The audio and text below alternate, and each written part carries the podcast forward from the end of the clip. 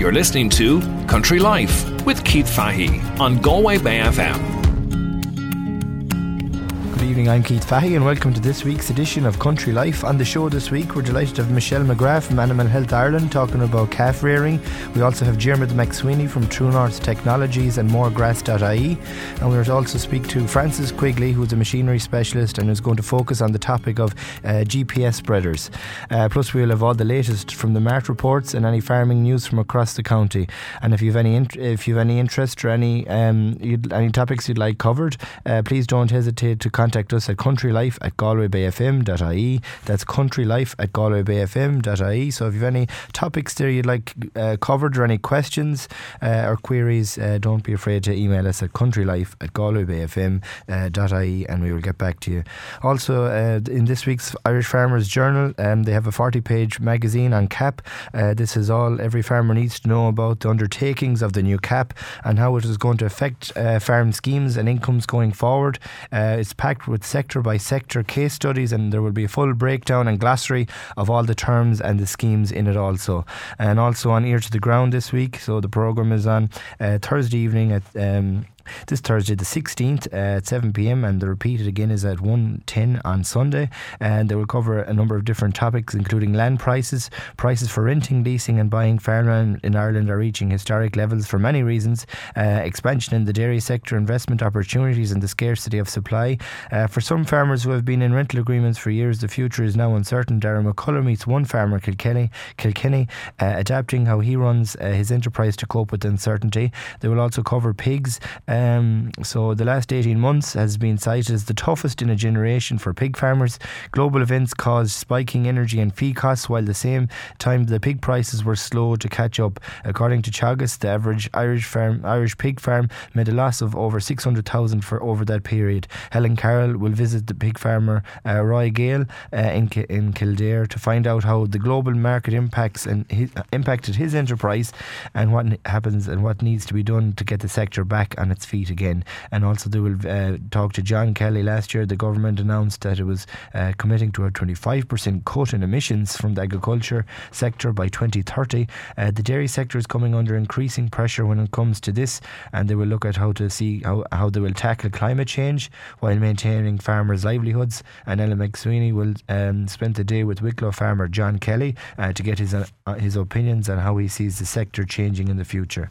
So that's just some uh, information in relation to the Ear to the Ground and the Farmers Journal this week. So uh, both being released on Thursday, at the Farmers Journal Thursday morning, and the Ear to the Ground is on Thursday evening at 7 pm on RTE1. Um, so just to, uh, for some MART reports. We see in Gort there last week, heifers made up to 397 per kilo and average 295 per kilo. At this sale, bulls, male, bulls made up to 379 a kilo and average 3 euro and 1 cent per kilo. Um, some examples of bulls, a 560 kilo Simmental cross sold for 1610 or 288 a kilo. A Simmental cross bull weighing 535 kilos sold for 1560.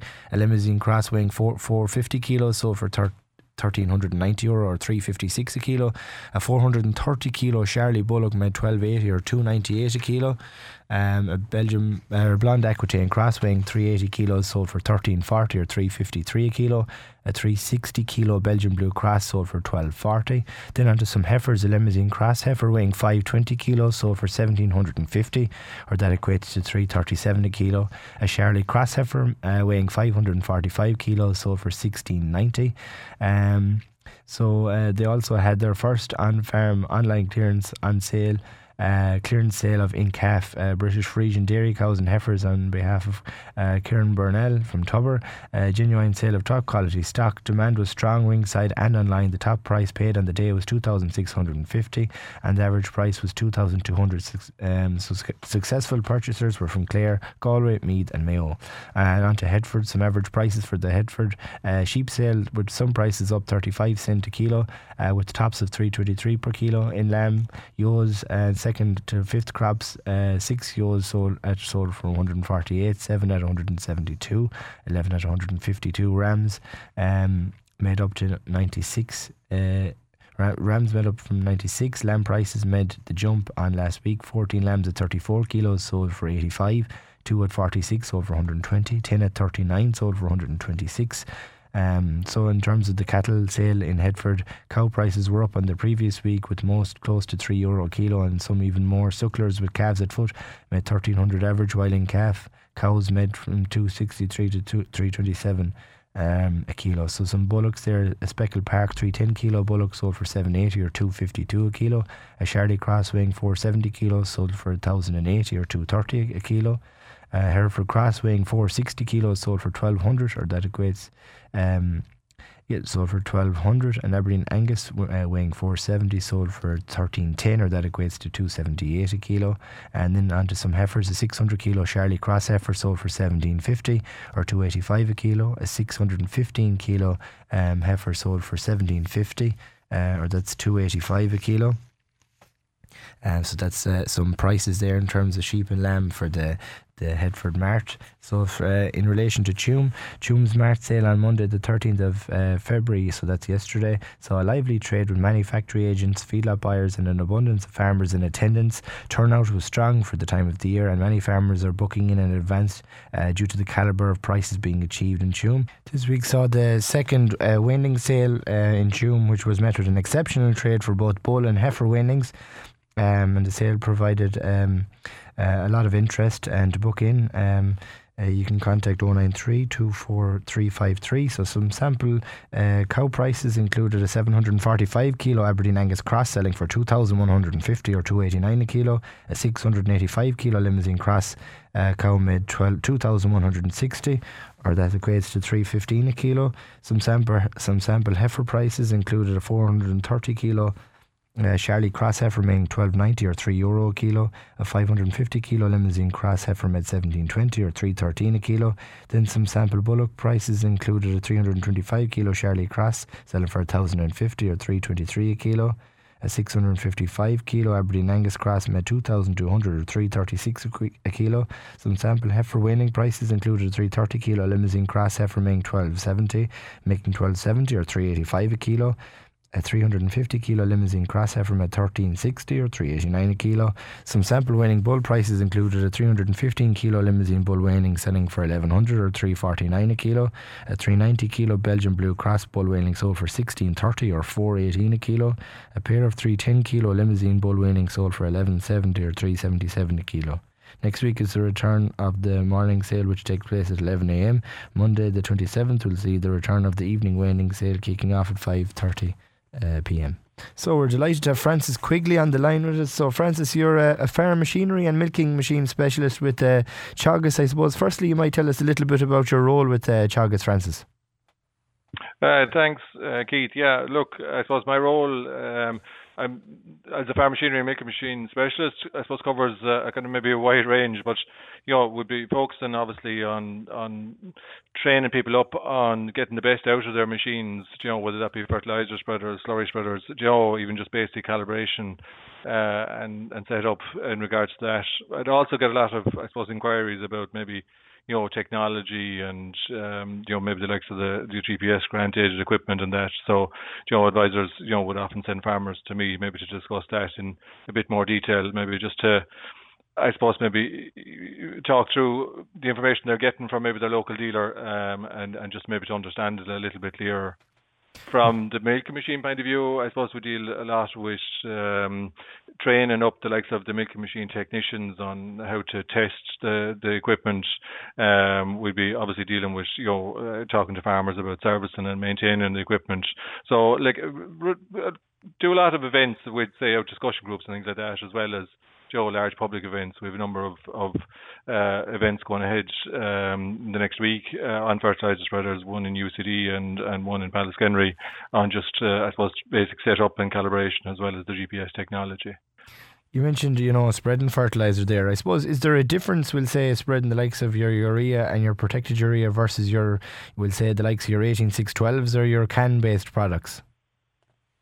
Sure. Look, there, there's no doubt there is. Like I suppose one of the I suppose great things about a fertilizer spreader is that um, you know these are they're quite advanced pieces of equipment. You know, people often I suppose class the maybe the sprayer as you know you know, uh, I suppose a, task that needs a, a skilled operator, you know, and um, and will only put the best guy on the sprayer, you know. But the reality is the sprayer is actually spreading essentially, you know, water with a bit of chemical through it. You know, so the the the, the products it, it's it's it's actually applying are almost identical in consistency, and they're actually only applying maybe to 50 centimeters, you know, of a width for each nozzle. Whereas you take a fertilizer spreader, you know, you're dealing with a piece of equipment that uses essentially, you know, a piece of steel, maybe six to eight inches, you know, uh, 300 uh, mil long, that's actually able to throw fertilizer to, uh, uh, you know, widths, you know, which are ever increasing, you know, you know, 15, 20, 25, 30, you know, plus meters, you know, these uh, machines are actually capable of spreading it. But I suppose one of the other challenges there, you know, is that the products are so different. You know, it can spread anything from you know slug pellets to uh, seeds, you know, to you know a range of different fertilizers. Um, and you know to be able to do that uh, consistently and accurately involves the machine being set up properly. So again, look, I'd be saying to people is just to, you know, take the time and maybe you know try and understand how the machine works. I suppose that's what these workshops and that that we do uh, around the country are maybe you know there is tools out there that you know, most of the companies have have apps and that that actually allow you to get the settings for your machine. Um, so you know to make those adjustments uh, for the different types of fertilizers is important. Okay. But as well as that, I think the basics are important. You know, so even just getting the machine set up properly on the tractor, so getting it level on the back of the tractor, you know, making sure the tire pressure is even on both sides, making sure you have the right height of machine. You know, so the, the, the height of the disc is important. You know, over the crop. Uh, a lot of people, you know, might think that you'd be measured in the yard, but you know, if you think about it, if you go out in a field that has a you know a lot of grass, you know, the wheels of the tractor are going to be down in the grass. You know, um, but the grass is going to be reaching up to where the fertilizer is lying. So the machine height needs to be set in the field. You know, so getting those basics. But I suppose one of the critical things that I, I find that's getting skipped or missed by a lot of people is just basic uh, maintenance. You know, and in particular the, the vanes. Those vanes, like they're they're they're quite short. You're only talking about, as I say, you know. Uh, you know, 300, maybe 400 mil long, you know, pieces of steel. Um, but the, they have a critical role in in throwing that fertilizer, you know, out evenly and accurately. And if they're worn, which you know, an awful lot of them out there are worn, and and you know, you get ripples in that in them you know, and, and even leave them long enough and you'll have holes in them, you know. Uh, if they're not, if they're worn or damaged, you know, they're going to have a, a, a detrimental effect on how far the fertilizer gets thrown. So I'd, I'd urge people just to maybe take the time and have a look at the vanes on the fertilizer spreader, see that they're they're uh, in good condition, and you know if they are starting to ripple or starting to to sign, show signs of wear, um, they should be changed. You know, I suppose a typical set of vanes costs maybe in around, you know, I suppose around 300 euros plus the VAT. You know, you'd be kind of expecting to pay for for those vanes. But again, like it, it is the most important part on on the machine. Okay, um, and as you said there, you mentioned GPS fertilizer spreaders. You know they're becoming obviously very important with grants and all that. Um, we'll say for maybe some of our listeners who aren't familiar with GPS fertilizer spreaders, uh, you know how are they? How do they work? Um, and you know, I suppose why should farmers use them? Yeah, look. In fairness, uh, I suppose you know the, the, the GPS technology is is great in that. Uh, basically, I suppose what uh, one of the primary roles are one of the you know the the base the GPS is controlling the fertilizer spreader. So if you go and set up your standard spreader. Um, you need to calibrate that spreader. So you need to measure how much fertilizer is actually coming out of the machine. So you'd make adjustments on the on would say the the the shutter position, which is the opening in the bottom of of the machine. Um, so you'll take that maybe from the app or or maybe from figures that you you know you know uh, from previous uh, experience. But like everybody knows that you get a nice fresh bag of fertilizer, and you know you punch a hole in the bottom of that bag of fertilizer, you know, even a small hole, and the whole bag of fertilizer will flow uh, quickly out of the bag and into the spreader. You know, whereas you get a you know a bag that maybe has been stored for you know a period period of time, or is, you know maybe uh, maybe last year's fertilizer, you know, and you go and, and punch a hole in the bottom bag, you find that uh, uh, maybe uh, it comes out slower, or in some cases it mightn't come out at all. You might be going for for maybe uh, a bit of persuasion to get out, get it out of it. Like if you think you know if if it's flowing differently, the same bag of fertilizer is flowing differently out of the bag, it's going to flow differently out of the bottom of the spreader. the hole in the bottom of the spreader is going to stay the same size. So uh, it is important to um, to check and calibrate, you know, how much is coming out of the bottom of the spreader because that'll determine your application rate. The beauty of the GPS spreader is basically, you know, what it's doing is it's actually measuring how much fertilizer is coming out of the machine. So a lot of them work on the basis of kind of a weight cell on the hopper. So it's a bit like your diet feeder. Uh, the whole uh, hopper is sitting up on these weight cells and it's measuring the, the weight of fertilizer. Now, based on the forward speed that you're doing and the working with that you're doing, the machine knows how much fertilizer should be leaving that machine, you know, in a minute, and it's constantly checking to see that the right rate is leaving the machine, and it's constantly adjusting the opening in the bottom of the machine to make sure that that uh, amount is leaving. If the the more is coming out, it'll close it down a little bit. Uh, if too little is coming out, it'll it'll increase that opening a little bit. But it also because it's measuring the forward speed of the tractor, um, Joe, in real time, if your tractor speeds up, if you speed up uh, the tractor, it'll increase the rate, or if you slow down, it'll it'll decrease the rate. Okay, okay. Another area though that those GPS units have a big influence on is the on-off coming in and the headlands, and I suppose it's one of the areas that uh, guys that get into these spreaders for the first time, Joe, even contractors, uh, Joe, who've been, you know, using uh, fertilizer spreaders, you know, maybe, you know, day in, day out, the first time they get up on a GPS spreader, they tend to, uh, they'll do their headland run around the field and then they'll drive into the field uh, and they'll nearly always stop. Say this thing is not working. The reason being is they're not gone far enough into the field. Joe, we're too used to reaching out the back window of the, the tractor. Joe would say the of the, the wagtail spreader and pulling down that lever. Joe, uh, um, and we're still. I know we're doing it inside in the cab now with hydraulic spool, but the reality is we're actually opening that spool far too early in most cases. You know, Whereas the GPS technology won't turn on that spreader until you're, you know, far enough out into the field. Because if you can imagine, you're throwing it 20 meters, you know, either side, you're throwing it 20 meters to the rear as well. You know, so we need to be gone further into the field. Uh, so the GPS again takes that decision off the farmer and it actually turns on the machine uh, at the right time. And anecdotally, Joe, there's nearly a 10% saving on that alone, on literally turning it on at the right time. Joe, so waiting long enough uh, uh, to turn on the spreader the other area that it will do is coming into narrow ground. So when you're coming into the you know the narrow ground at the, the end of the field, it'll reduce the rate. And the, the basic entry level spreader will reduce the rate uh, on that outside side to reduce down the amount of fertilizer that's going out there. The more high end spreader will actually reduce the working width as well. It'll actually uh, maybe change the drop point or, or, or, or, maybe in some cases maybe even reduce the speed of the disc uh, on that side to reduce how far the fertilizer gets thrown out on that side. So it's fantastic technology, Joe. Um, uh, and I would, you know, highly recommend it. Uh, certainly the entry level. And it's funny, you know, a lot of people might think that, you know, it's um, you know the big tillage lads that actually you know should be investing or and take, typically they're the guys that have invested in that technology you know up to recent times. But uh, it's funny you know when you take the on off on the headland and that 10% saving the, the the it's the grassland guys that actually meeting headlands far more often than the tillage guys. Do You know, mm. the tillage guy typically typically tends to be in a much bigger field. You know, whereas the grassland guy is going to meet headlands way more often than the, the tillage guy, so he's going to see that saving even more so. You know. Yeah, yeah, that's very true actually.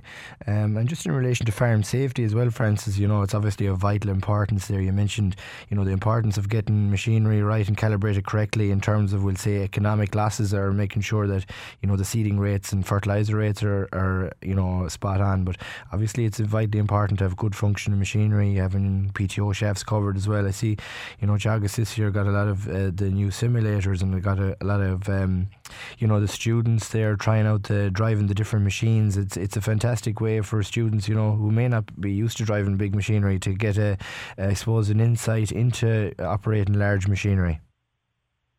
Absolutely. Look, and uh, look, unfortunately, you know, we can't really, you know, talk about machinery without talking about safety. You know, the the number of farm accidents, although look, they have improved, you know, and, and gone down a little bit, but you know, 50% of the farm accidents do involve machinery. You know, and look, I suppose, you know, in fairness, you know, you know, we're, you know, farmers are under pressure. There's no doubt about that. Like, you know, but but we do need to take maybe that little step back and maybe try and identify those risks. And like, even if you take the fertilizer spreader, you'd say, you know, it's a relatively small machine. You know, uh, how dangerous can it be? Can it be? But like you know, there has been accidents involving uh, fertilizer spreaders. You know, particularly you know maybe the tractor that's been used on the fertilizer spreader might be you know in good condition and you know might be you know the the the better tractor in the yard. But you know with the big bags and loading the big bags, um, you know you need a second you know tractor in the yard to load that. So again, you know, unfortunately, Joe, maybe the second tractor in the yard mightn't be as well looked after, and handbrakes and things like that.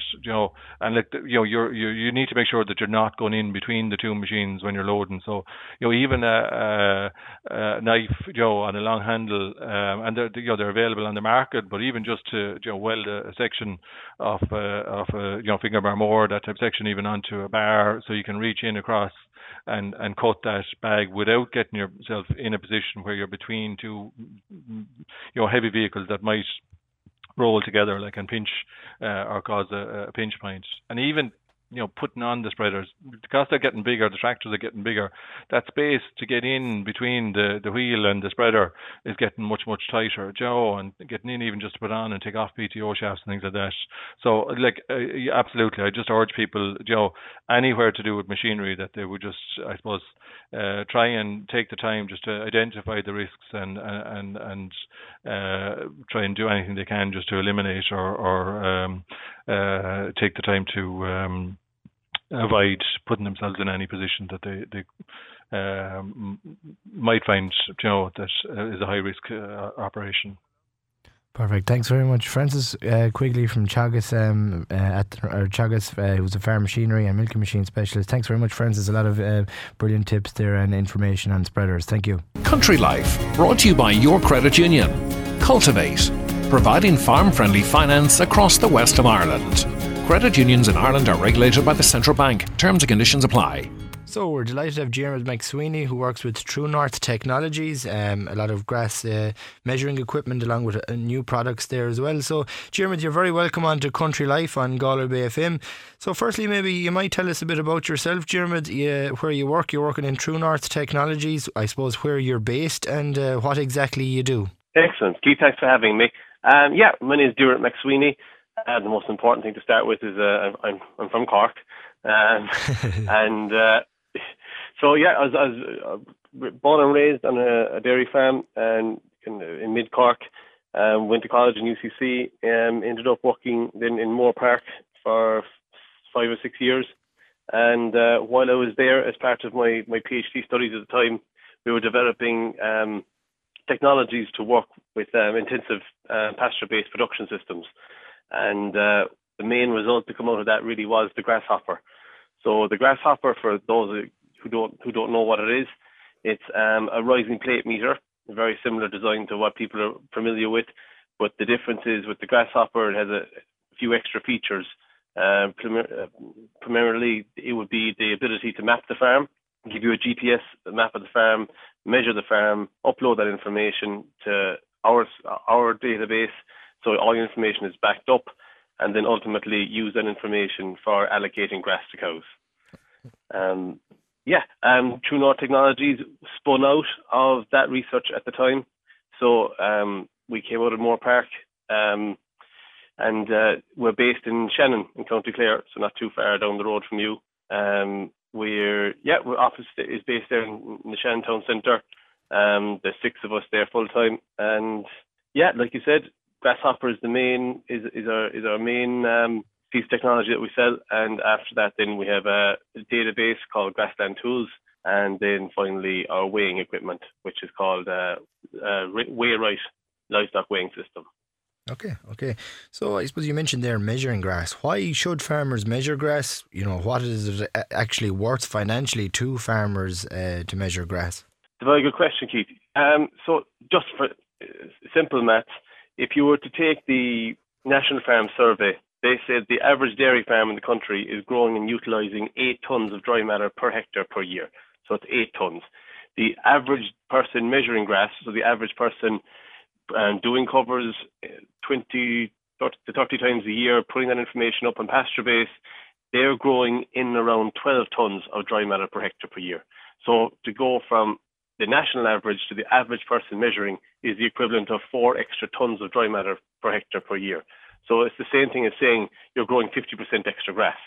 And uh, in, to put it very simply, if I told you to go out and buy 50% more land, you'd you'd look at me. But you know, with um, by measuring grass, you can effectively do the same thing, grow 50% extra dry matter and fodder for the farm. And if you were to convert those into into values in euro values, the lowest value that was ever put on a ton of grass utilized within a dairy system was uh, 161 euros per ton, and that was back in 2009. It, that value is is is closer to probably 280 to 300 euros a ton. So you'd be talking. So if we call it, if we lowball it and say we're 250 euros a ton, um, by four extra tons per hectare, um, you're talking a thousand euros extra per hectare, and then multiply that up by the size of the farm. So it's worth an awful lot, really, in, in at the end of the day, to a farmer. Uh, what, what actually ends up back in their pocket. Yeah, that's very interesting. Interesting, you know, we see a lot of farmers, you know, willing to expand, you know, and a, a lot of farmers maybe think that you know maybe buying more land or renting more land is the is the answer but realistically unless they're measuring the grass that they're growing themselves, they might have the potential to keep more stock on the same land uh, if they're not graze or if they're not growing. You know, if, if they have the opportunity to grow fifty percent more grass. Uh, it's a phenomenal difference. So I suppose, can you tell us uh, um, a little bit about, we'll say, how you maybe gra- how you take the grass measurement um, and how the system actually works itself? Will you say you go into the field? Uh, how does it actually work? Yeah, absolutely. So um, keep it as simple as possible, but um, the first job you'll have to do when the grasshopper arrives in the farm is to walk the perimeter of each paddock, getting only including the area that grows grass, so the productive area of the farm. And just to to warn your listeners that if you do go GPS mapping your farm, be prepared for bad news, because on average most people lose between five and ten percent of what they think they have. So, well, effectively, what, what you're measuring is you know adjusted hectares. So what's actually what's actually available to grow grass when you when you take away ditches, roadways, lanes, um, you know, places stack bales, yards, all that kind of thing. Anything that's non-productive, when you when you take that away from your whole land parcel, generally it's going to be down somewhere in the region of five to ten percent. Um, that's the first job. Um, the grasshopper will you'll take that out and you'll you'll map the perimeter of each paddock. Uh, it'll give you the accurate area. we we can take that that mapped in and export it as a PDF, put it up on a whiteboard that can, to hang up in the parlor, print it out in with your printer at home so you can have those copies in the kitchen. It's a great communication tool. So if you have someone coming in to do some work, um, you know, you can mark up your map, hand it over to them, and there's no confusion about where jobs are and wh- what has to be done. Um, that's the mapping side. Then onto the measuring. Um, a big selling point of Grasshopper is that any anyone on the farm can pick it up go out to the paddock and start measuring. So really what's involved in that is picking up the grasshopper plate meter, the hardware itself, having the app on your phone, connecting connecting them with Bluetooth, walking out into the paddock, um, press down the, uh, the grasshopper to take your first sample. That'll locate you inside in the paddock because it knows, like you've already defined the boundary.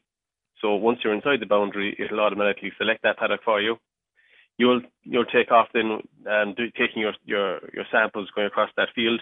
So as fast as you can walk, the grasshopper can sample.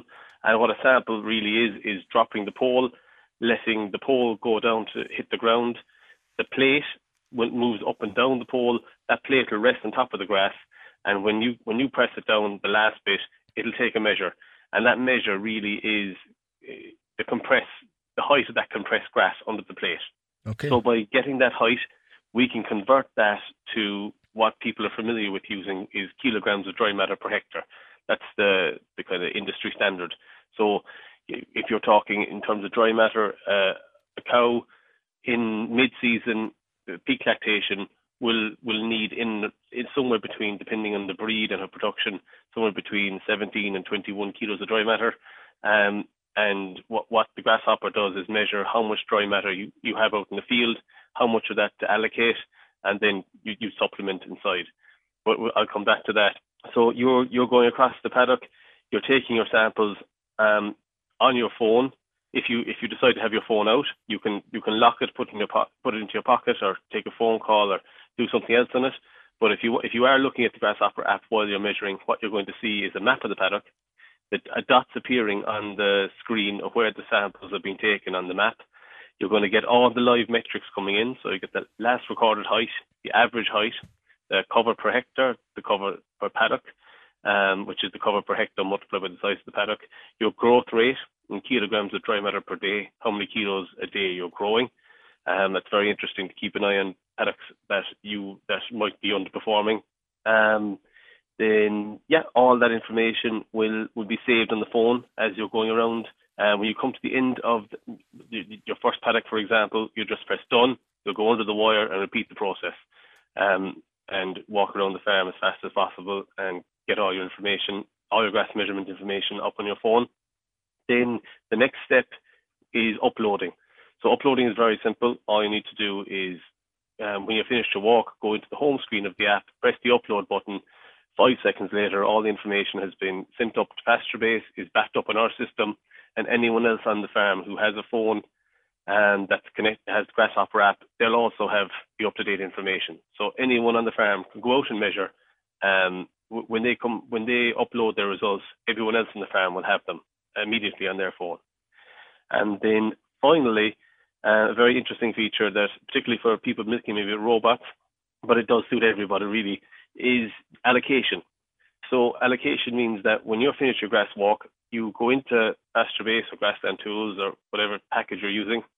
You can you look at your grass wedge, decide where cows are going this week, and we'll say, for example, paddock 10 there is at um, 1500 cover, uh, the the ideal pre-grazing cover you'll go down to paddock 10 with just your pigtails and a reel and your phone. You'll open up the app, you'll put in how many cows you have, how much grass in their diet per day, and how long you're going to give them as a break. So, just as an example, we have 100 cows, 17 kilos of dry matter a day of grass in their diet, and then you want to put, leave them inside there for 12 hours. The app will calculate how much grass you need for that period of time, and using the, the information from your last cover, and the GPS on your phone, sort of like Google Maps, it'll bring you to where exactly to set up that strip wire for that allocation. So you're always giving cows exactly what they need for the for the and, and for the for that period of time. Okay, so there's obviously that's kind of a very quick yeah, uh, yeah. summary of it. Uh, so you know it's a it's a fantastic tool. You know if a farmer has you know as you said 100 cows there and they want to know what size paddocks. Uh, you know, to put in. Obviously, it'll depend on the, the, the amount of grass. So there's a phenomenal, you know, even d- deciding paddock sizes and uh, how long they'll be in paddocks. Um, gives giving the farmer a good idea, especially maybe during difficult uh, times of the year to manage grass. We'll say during the summer there, or May or June, where you'd have a very high amount of grass being grown. You're trying to off, you're trying to take off bales. You're trying to uh, make sure that you have enough grass, but not too much. You don't want to go to, you don't want it to go on too stemmy as well. Obviously, as that'll hit milk production or beef daily live weight in in terms of beef or lamb as well. So there's a phenomenal amount of information obviously being gathered there, uh, Jeremy. Uh, you also mentioned you you have um, a livestock weighing system. Can you tell us a little bit about this? Absolutely. Um, yeah, we only launched it last year. Um, properly, it, has been it was it was almost launched before COVID, but COVID kind of put the brakes on it for a while. Um, but we, we properly launched it last year. It's called uh, WeighRight Livestock Weighing System. Um, it's it's a very nice system. In fairness, probably what if you were to describe it simply, excuse me, it's very similar to what uh, people are used to looking at. So you have a tray inside in your crush uh, with two weigh bars under it, keeping it off the ground. Those two those two weigh bars have cables coming from them, and they get plugged into a weigh head, uh, which is a, effectively a box with ports in it. That box communicates to your phone, um, once again via Bluetooth. Your phone syncs with, with your ICBF account, so you it brings down all the all the all the animals you register in your herd at the time will be will be on the phone. There's two different ways. Then you can you can um, up. There's two different ways you can identify animals. First one is if you use an EID wand. So as as you know, Keith, a lot of uh, all, all stock now is EID tagged. Yeah. Um, so you can use your EID wand, reach in. This is this is this is connected to your to the to the WeighRight system. You you beat the ear, you and the, the system will will pull up the right animal. She'll step up on the scales, get her weight immediately. the system will check is that a, is that a reasonable weight? Is that is it possible that she's that weight? So you know, just for example, if if a leg was left off the tray or she didn't step up properly onto it, the system will flag you straight away and say, look, that's not possible. It couldn't, you know, average daily gain is is is too high or too low from the last measurement. You're going uh, if it's if it's an okay measurement, it it'll give you the, your average daily gain since your last measurement, since birth, um, um, as well as the breed and the age of the animal, all up on the screen in, in real time. You don't want to touch anything. The other option for identifying animals is just by searching by the jumbo. So very simply, put in the last three three digits in the tag or four digits in the tag, and it'll filter down all the all the tags in your herd that match that. So very quickly, you'll you'll you'll, you'll find the animal you're looking for. Um, the all that information will be uploaded once again back up to ICBF. It'll also go into our version, our um, dashboard. Um, it's on Grassland Tools. Um, there you can go in and just for example, what we're finding is most of the equipment we're selling is actually going to dairy farmers uh, weighing replacement heifers.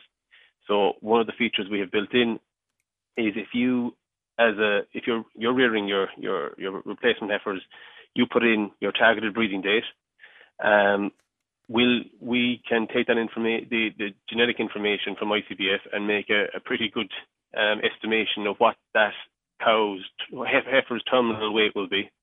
So we'll we'll tell you based on your your average daily gain to date, or current weight, and your targeted breeding date, will you hit 60% of their her mature body weight at breeding? So we're kind of trying to you know give give farmers as much notice as possible to either cull them out and put them on a different feeding regime, or you know maybe wait a bit later to pull them, or you know, just to make make good decisions around that weighing data.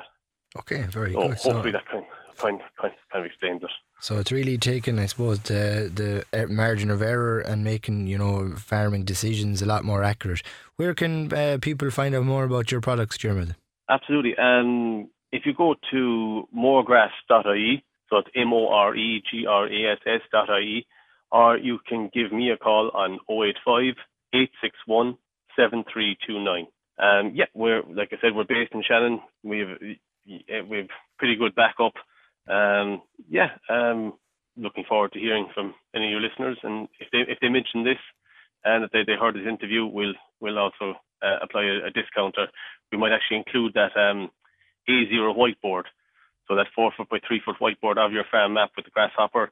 If uh, your listeners mention they heard this, um, we'll include that for, for free. They're normally 250 euro, but we'll include them for free if they mention this. So there's one for everyone in the audience. exactly. Late late show. Thank, thanks very much, Jeremy. Appreciate you coming on Country Life. You're very welcome, Keith. Take care. Thank you. Country Life, brought to you by your credit union. Education. From enrolment to graduation, your credit union supports your education. Credit unions in Ireland are regulated by the Central Bank. Terms and conditions apply. So we're delighted to have Michelle McGrath uh, from Animal Health Ireland, AHI, um, on the line with us. So, uh, Michelle, you're very welcome on to Country Life. I suppose, firstly, you might tell us um, a bit about yourself and what your role is with uh, AHI, and maybe explain to our listeners uh, what it is in case there's any um, people unfamiliar with AHI. Okay, thanks for having me. Um, um, I grew up on a dairy farm, I guess, and uh, I studied ag before I did veterinary. I've been working with Animal Health Ireland there for the last three years. Um, before that, I was in mixed practice, but I kind of always had a, a keen interest in herd health and kind of disease prevention. So that's largely what Animal Health Ireland do. They facilitate training and education to establish good kind of herd control programs around various diseases like um, mastitis, Johne's, um, BVD, I guess everyone will be familiar with. Um, and I guess the main goal of them is to contribute to a profitable and sustainable farming through um, improved and better animal health. So, um, yep, there's a, they have a great website with loads of resources on it, especially for um, around calves, uh, which are very useful at this time of year. Okay, uh, you also did a very interesting article there in last week's Farmers Journal on calf care. Um, you're also involved in running a number of calf care uh, events, uh, Michelle. Can you tell us a little bit what that was covered at the uh, calf care events? Yep, so we had, um, I think it was 15 or 16 calf care events across the country there in January. Um, Gráinne Dwyer, my colleague, was uh, largely involved in organising all those. They're, they're collaborative projects between Teagasc, Teagasc and the co-ops around various areas. So they were they were held every year before COVID, but this, they haven't been on for the last two years. But this year they're back and they had great attendance. Of, I suppose the key topics.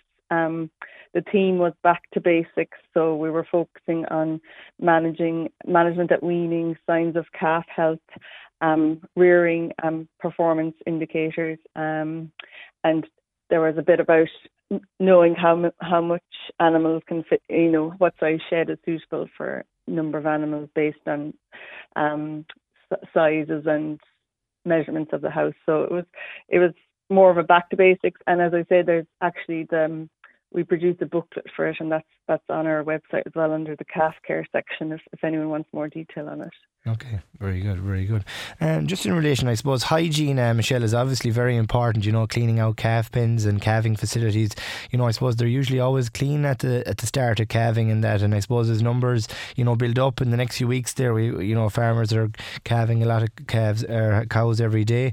Uh, I suppose if these are not, you know, cleaned regularly during the calving season, could we see, you know, a build up of bacteria or diseases in these pens? Yeah, that's that's the problem, unfortunately, and it was always um, around end of March, April when when we would been called to calf problems um, because of the build-up of infection from throughout the calf season. So, um, I suppose we can never overemphasize the importance of hygiene and keeping the houses as clean and dry as possible. So, it's not recommended to power wash um, during calf season because uh, bacteria needs the moisture to, to multiply and grow. So just um, a dry, clean, like use lime to kind of dry things up and keep the shed as well bedded as possible. Um, I suppose if you have a sick calf, try and isolate them. Um, especially if if like crypto is a problem, you know, there's only an infected calf has the potential to spread the disease to, to hundreds of calves. So it's just to have those things in the back of your mind if if you do have um, sick calves. But having mentioned crypto, I suppose it's, it's all about getting good quality colostrum in there from the beginning. Um, it can help prevent a lot of diseases. And I suppose again, as time goes on, people start getting tired and um, your attention to detail might slip a bit, but it's trying to keep these things in the in the back of your mind and, and do the best you can for for every calf.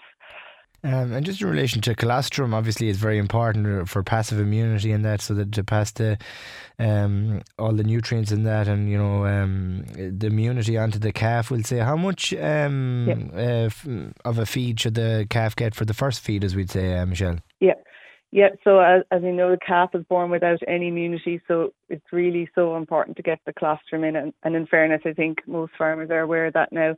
Um, so we have the one, two, three rule, which is for the first feed.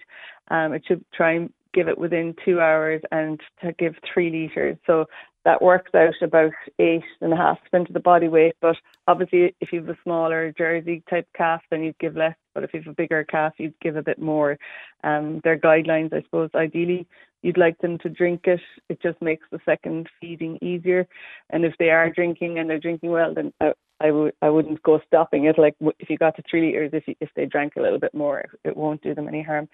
Um, so yeah, it's around around eight and a half percent of their body weight. Um, I suppose just on colostrum, everyone is kind of aware the of that one, two, three rule, but sometimes um, what gets forgotten is going back to hygiene.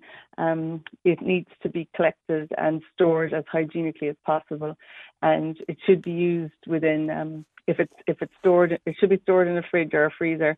If it's being stored in a fridge um only you know it, if it's not used within two days then it's not recommended to be used um uh, but it can be stored in a freezer for uh, up to a year. Uh, once it's collected hygienically you know any any dirt that gets into colostrum actually affects how well it's absorbed by the calf so that's why it's really important and um, try and feed clean colostrum. Have your buckets as clean as possible because the bacteria does multiply quite quickly in in a dirty bucket, especially if the colostrum is standing there for a few hours and it's warm.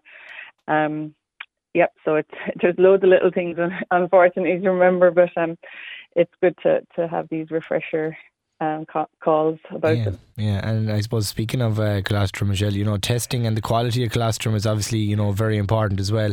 I suppose for yeah. our listeners, how do you test for colostrum, and what are you looking to see when you do test it? Yep. Well, I suppose the, the most accurate way of testing is using uh, what's called uh, a Brix refractometer, and that probably sounds a bit sciencey, but it's it's really just like a small mini telescope which you look into. So you look into it, and at the other end, you can there's a little glass slide where you can place a little drop of the colostrum. Uh, you, so you place the colostrum, close down, there's a little flap, it's a glass flap, and then you look in the other side, like as if you're looking out a, a telescope or something like that. Um, and then on it, when you look in and hold it up to the light, you'll see a scale. Um, it's quite easy to see. It goes from like naught to 30, um, and there'll be a line and a different color. It's usually kind of blue and white, so it's obvious, very easy to read. And if if it's above 22 on that scale, then it means it's good. It's a good quality colostrum and, and it's suitable to be fed. Uh, there are other ways of measuring it, but that's the most accurate. Um, some of the others, there might be a col- colostrometer that you might be familiar with that you put in a bucket of milk, but it can um, it's affected by temperature, and so it's, it's not as accurate. Those Brix refractometers are, are easy enough got on Amazon or if um, you're friendly with your vet, they could probably order one for you as well. And we see, you know, a lot of farmers are, are now vaccinating, um, you know, against pneumonia and other um, yeah. other other areas as well. We'll say, I suppose, what uh, are your thoughts or maybe views on advising farmers to vaccinate their calves against pneumonia? Yeah, well, I suppose we, we always recommend firstly to discuss it with your vet. They'll they'll know each farmer, you know, what goes on in each farm. But in general, if pneumonia is a problem on your farm or scour, there are vaccines available. Um, and especially if you're buying in calves from a pneumonia point of view and there's a lot of mixing or if they've been out of marked, um, then vaccination is uh, definitely worth considering. Um, but I, I, suppose it's just worth pointing out that it, it like if you if you do have a pneumonia problem and you and say if the ventilation is wrong in the shed or, or if there are a lot of drafts um, or if there aren't if there if there isn't enough bedding, then vaccines aren't going to fix all those problems. It it it will help with disease, but it won't um, solve problems. So it these these things have to be in place as well, you know, and obviously good colostrum and good calf management. But vaccination definitely has a role to play. But just to to point out that it, it won't solve all your problems if that's what you're expecting. Very good. Thanks very much, Michelle um, McGrath from AHI Animal Health Ireland. Thanks very much for coming on Country Life. Some uh, brilliant uh, tips there and advice for farmers um, uh, who are all obviously very busy at the moment with calving and lambing. So thanks very much for coming on Country Life. So that's it this week from Country Life. We hope you enjoyed the show. And if there are any queries about this week's topics or if you'd like a topic covered on the show, please don't hesitate to email me at countrylife at galwaybayfm.ie. That's countrylife at galwaybayfm.ie and we'll get back to you. So until next Tuesday at 7pm, have a lovely evening. And next up is Melodies, followed by The Night Fly with Donald Mahan.